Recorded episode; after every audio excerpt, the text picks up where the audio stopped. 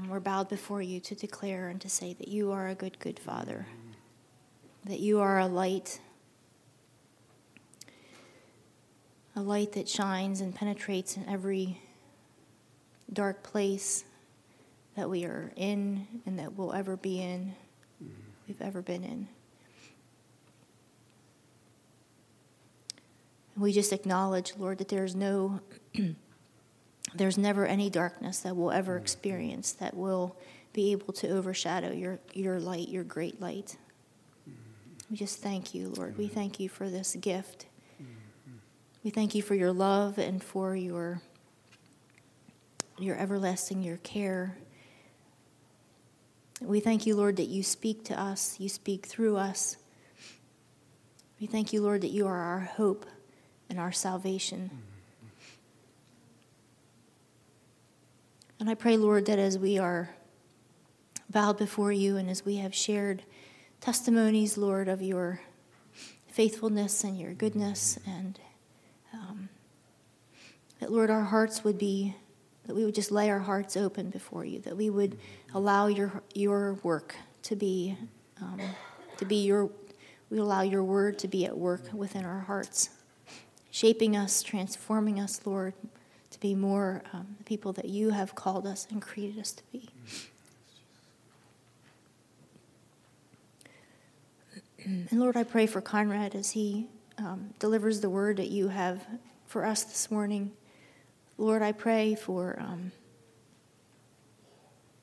I pray, Lord, that he would uh, faithfully deliver that word, Lord, with your power and with your strength. I thank you, Lord, that you have called him, that you have anointed him, that he is your servant, Lord. May he just faithfully and obediently um, serve you and um, and speak with your authority this morning. I pray, Lord, for his voice. I pray for um,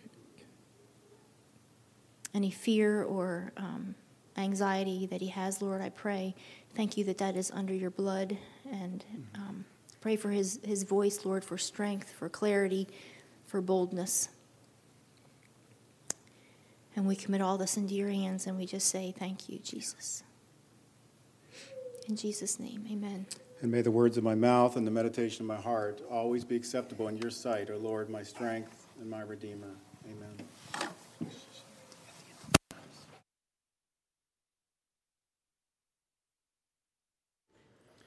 Well, good morning, and I greet you in Jesus' name. Have the children been dismissed for Children's Church yet? It's next week. Okay. So, what children are to be picked up in the multipurpose space? Luke said I should, children should be picked up in the multipurpose space. Okay. All right. So, all right. Misinformation, maybe. All right. That's fine. Again, good morning, and I greet you in Jesus' name. We're about to begin a new sermon series entitled The Storm Tossed Family. And um, using as a background um, a book by Russell Moore. Russell Moore is with the Southern Baptist Convention. He's been kind of a, a prophetic voice for the Southern Baptists recently. And uh, I really like what Moore has to say about a lot of things, but including his work on the family. Um, I would love to make this available to you at a reduced cost. We will, I'll order them this week for $8 if you want one um, and we'll subsidize that. Uh, there are 13 otherwise out of uh, our, we have a budget line for sermon material. So you can text me now, or email me now, or email me by tonight, or text me and say, I'd like a copy, and we'll pick up copies and have them available next week. It is well worth your getting um, and having with you. Um, Moore is going to, as you're going to see, look at the family and marriage through the cross. It is a short jump from where we were in the last series with Paul and the cross, the crucified Christ, the Messiah, but applying this to the family. So if you would like a copy, please uh, just let me know. I'll be happy to provide that um, with you, for you. I got this book a year ago or so when I was preparing to preach the sermon on character formation and never ended up using it. And Jacob um, picked it up, our son, a month or so ago and looked at it and said, Dad, this is a really good book. And um, I said, Really, Jacob? I haven't read it. And uh, so we got him one for Christmas, and um, I said, you know, I think this one is, a, is where God is leading us. And as the more I've gotten into it, um, I am so grateful again for his faithfulness in directing the the word that He has for us in this season. This book fits so well where we've just come from over the fall series on the Messiah, where the central emphasis was upon the cross, the victory that Christ won on the cross over the dark powers. And what this book is going to do, or what this series is going to do, as we look at the scriptures through uh, the series, is going to allow us to apply some of what we learned about the cross and Christ's victory on the cross to our marriages, to our families. And I want to say, if you're a single person, this completely applies to you as well, because this is family in the broad sense also. It's church family, and there's a, there'll be a, a, a message on the church as family. But we've all, all grown up in some kind of family. Um, and whether we're in that now, we have been connected uh, to family. And so there's application for all of us in this uh, series. We get to apply the theology that we picked up in the last series to our everyday lives in this series in a new way. We get to apply that where the message of the cross is so much needed within our family lives and within our marriages, where battles with the dark powers take place often with behind closed doors that none of us are aware of. And the wonderful thing about last week's prayer time and even this week's sharing time is that we're starting to open the door a little bit more to some of those what's behind that door, where we can be vulnerable with one another, we can pray for one another, and we can be a community together uh, in that. We come to church all dressed up often, at least at some degree. Um, but it's often the dressing up that is just that. That is, we're trying to cover up too often the mess and the brokenness that's been part of our lives, our marriages, and families. But the wonderful thing about the cross is, and the chapter, uh, the title for this morning is the, the, the crisis of the cross for the family, is that the cross reminds us that there is no use covering up anymore. The cross reminds us that it's at the cross that we get to reveal who we are to one who has taken our brokenness and our sin for us and brought healing to us. As parents, we can keep what happens at home covered up for a while, but as our children get older and um, they begin to reveal what happens at home sometimes in ways that just keep us on edge, right? As parents, like, what are they going to say next? Um, I heard my daddy say this, or I saw my mommy do that, or whatever it is. And eventually, even as they become adults, in some ways, they begin to reveal what growing up in our homes was like. But again, the wonderful reality of the cross of Christ is that He has overcome the powers in our marriages, our families, and our homes. And He is just waiting, waiting to bring redemption and wholeness and healing and restoration to us. The cross of Christ reveals our brokenness. But if we confess that brokenness, what happened on that broken cross and on that broken one also restores us to wholeness and completeness. When we confess our brokenness, He is willing and faithful to forgive our sins and our brokenness. I'm going to review, read through a number of scriptures this morning, and you don't need to turn in your Bibles. I'm just, I want you just to listen to these scriptures, and I'm going to reflect on them as we go. Um, but they're all scriptures that have to do with the family. Genesis 2, very early on. But for Adam, no suitable helper was found. And that word helper in the Hebrew, you've heard me say before, perhaps, is the same, is a synonym that also refers to God. Not a slave, but God as our salvation. That our spouses are to us our salvation. And any of us are married, if we're honest, know that. We've been saved many times by our spouses. Um, someone knows that. Um, but it's happened time and time again. So this is not helper as a slave. This is helper as in Adam, I'm your salvation man. You better pay attention to what I'm saying. Husbands, you hear that? But it's also for wives as well. And so the Lord caused the man to fall into a deep sleep, and while he was sleeping, he took one of the man's ribs and then closed up the place with flesh. Then the Lord God made a woman from the rib he had taken out of the man, and he brought her to the man. The man said, This is now bone of my bones and flesh of my flesh. She shall be called woman, for she was taken out of man. That is why a man leaves his father and his mother and is united to his wife, and they become one flesh. Adam and his wife were both naked, and they felt no shame. Marriage and family was the original social structure. I teach intro to sociology, and we always talk about structures, social structures. This was the original structure that God created for us as individuals to house us in.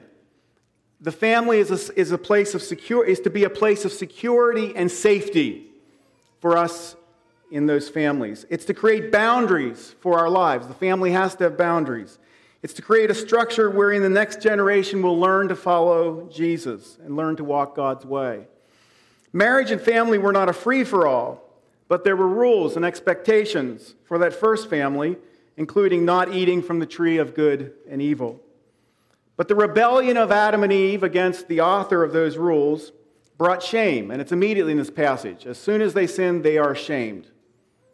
As soon as they sinned, they are aware that they are vulnerable, that they are naked, that they are vulnerable with one another.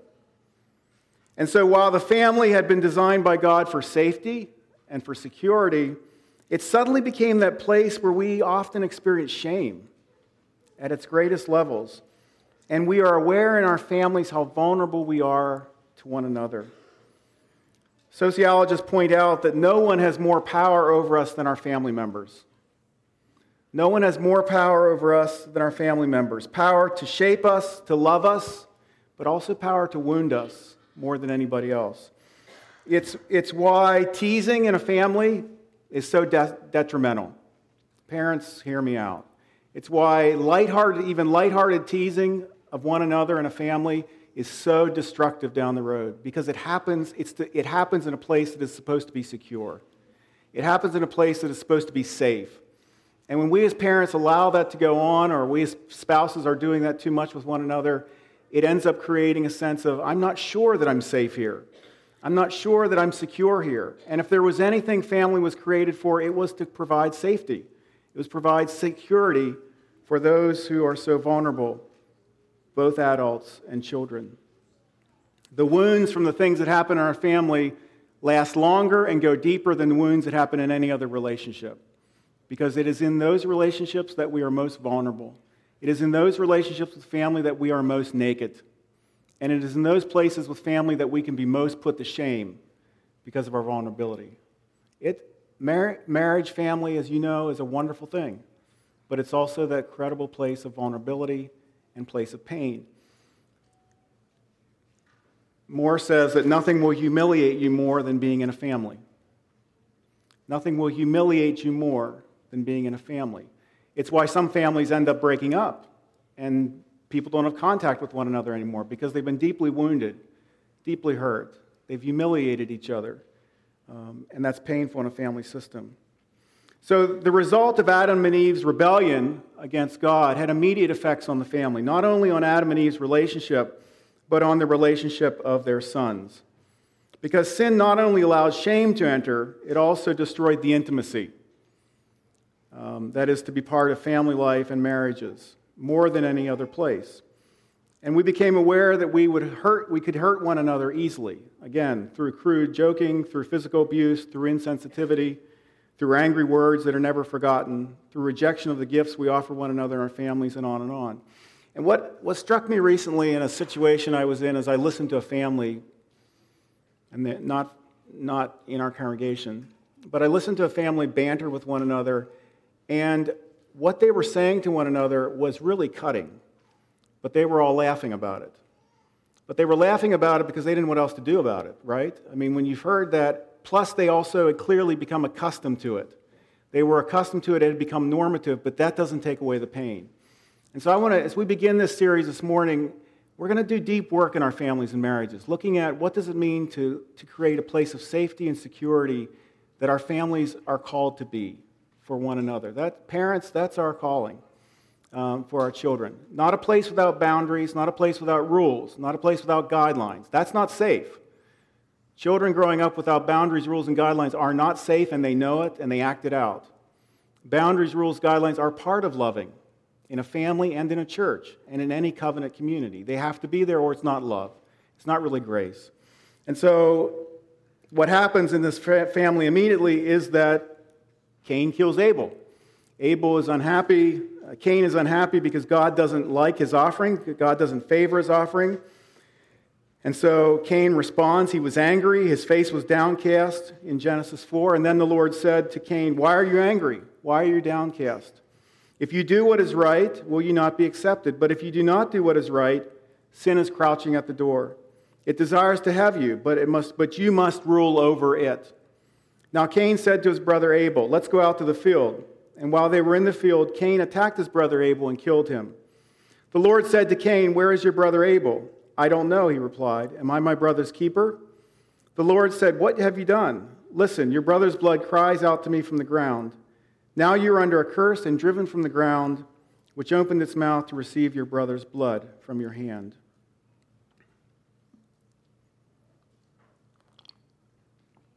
I hope you hear with me the multiplication of sin. The multiplication of sin and brokenness that's happening in this family after the initial sin in the Garden of Eden. There were sins like Cain's anger at God's rejection, Cain's refusal to hear God cautioning him about his anger. Be careful, Cain, about your anger. Cain deceiving his brother by inviting him into the field only to kill him. Cain killing his brother. Cain then refusing to take responsibility for his brother. And what is true of this first family is true of our own families. The sins of the parents always get played out in the lives of their children and grandchildren and great grandchildren, unless those sins are brought to the cross. And that's the wonderful thing, again, about the cross. It reveals our brokenness if we come to it, but it heals our brokenness. That is, Christ reveals what is broken about us. When we are open with Christ, like we were last Sunday, like we were this morning, Christ reveals that we're all broken, um, that we're not at different places from one another in that. But if we acknowledge our brokenness, that's also the place of our healing. It's, it's the wonderful thing about the gospel and salvation that if we acknowledge, if we confess our sins, if we acknowledge our brokenness, our darkness, He heals our darkness. He heals our brokenness. Amen? That's where the healing happens. But it can't happen without the brokenness. It can't happen without the, the grace of God can't flow to us if we don't acknowledge that we're broken people. And again, I've said, as Christians, we sometimes are the last to want to acknowledge our brokenness because we think we're not supposed to be broken anymore. We're going to be broken till glory, folks. Something about us is going to be broken till glory. Let's just get on with it and acknowledge it. And thank God that we have the cross, that Christ has healed and continues to heal and to restore. So the sins of parents get multiplied in the family system unless we bring them to the cross. Unless we confess them, renounce them, allow the blood of Christ to wash over them and wash over our souls. And the good news is that it's never too late. I'm going to talk particularly to parents, grandparents, great grandparents. It is never too late to confess our sins, our brokenness as parents, and, and to set in motion a spiritual restoration. It is never too late. Your children can be adults, they can have their own kids. But if there are things that you've not taken care of that happened in your family, confessing those to God, and ultimately, perhaps if you need to, if you feel God calling you to do that, confessing them, and I would encourage this, to your children, grandchildren, God can begin to redeem the damage that the sin and brokenness has left in its wake. I believe this with all my heart. Somebody has to stand up, though, and to say, I'm going to walk a different life. I'm going to make different choices. And it's never, it's never too late for you to do that. It's never too late to stand at the foot of the cross and to say, As for me and my house, no matter what my childhood was like, no matter what trauma I experienced, I'm not invalidating that, but no matter what your parents were like, saying, But as for me and my house, at the foot of the cross, me and my house, we will make Christ the center of our home and of our marriage. We will invite God to heal us and to restore us. We will love one another, and on and on and on. One of the things we're going to look at next week is that the family is the center often of spiritual warfare. Um, and those of you in families can understand that.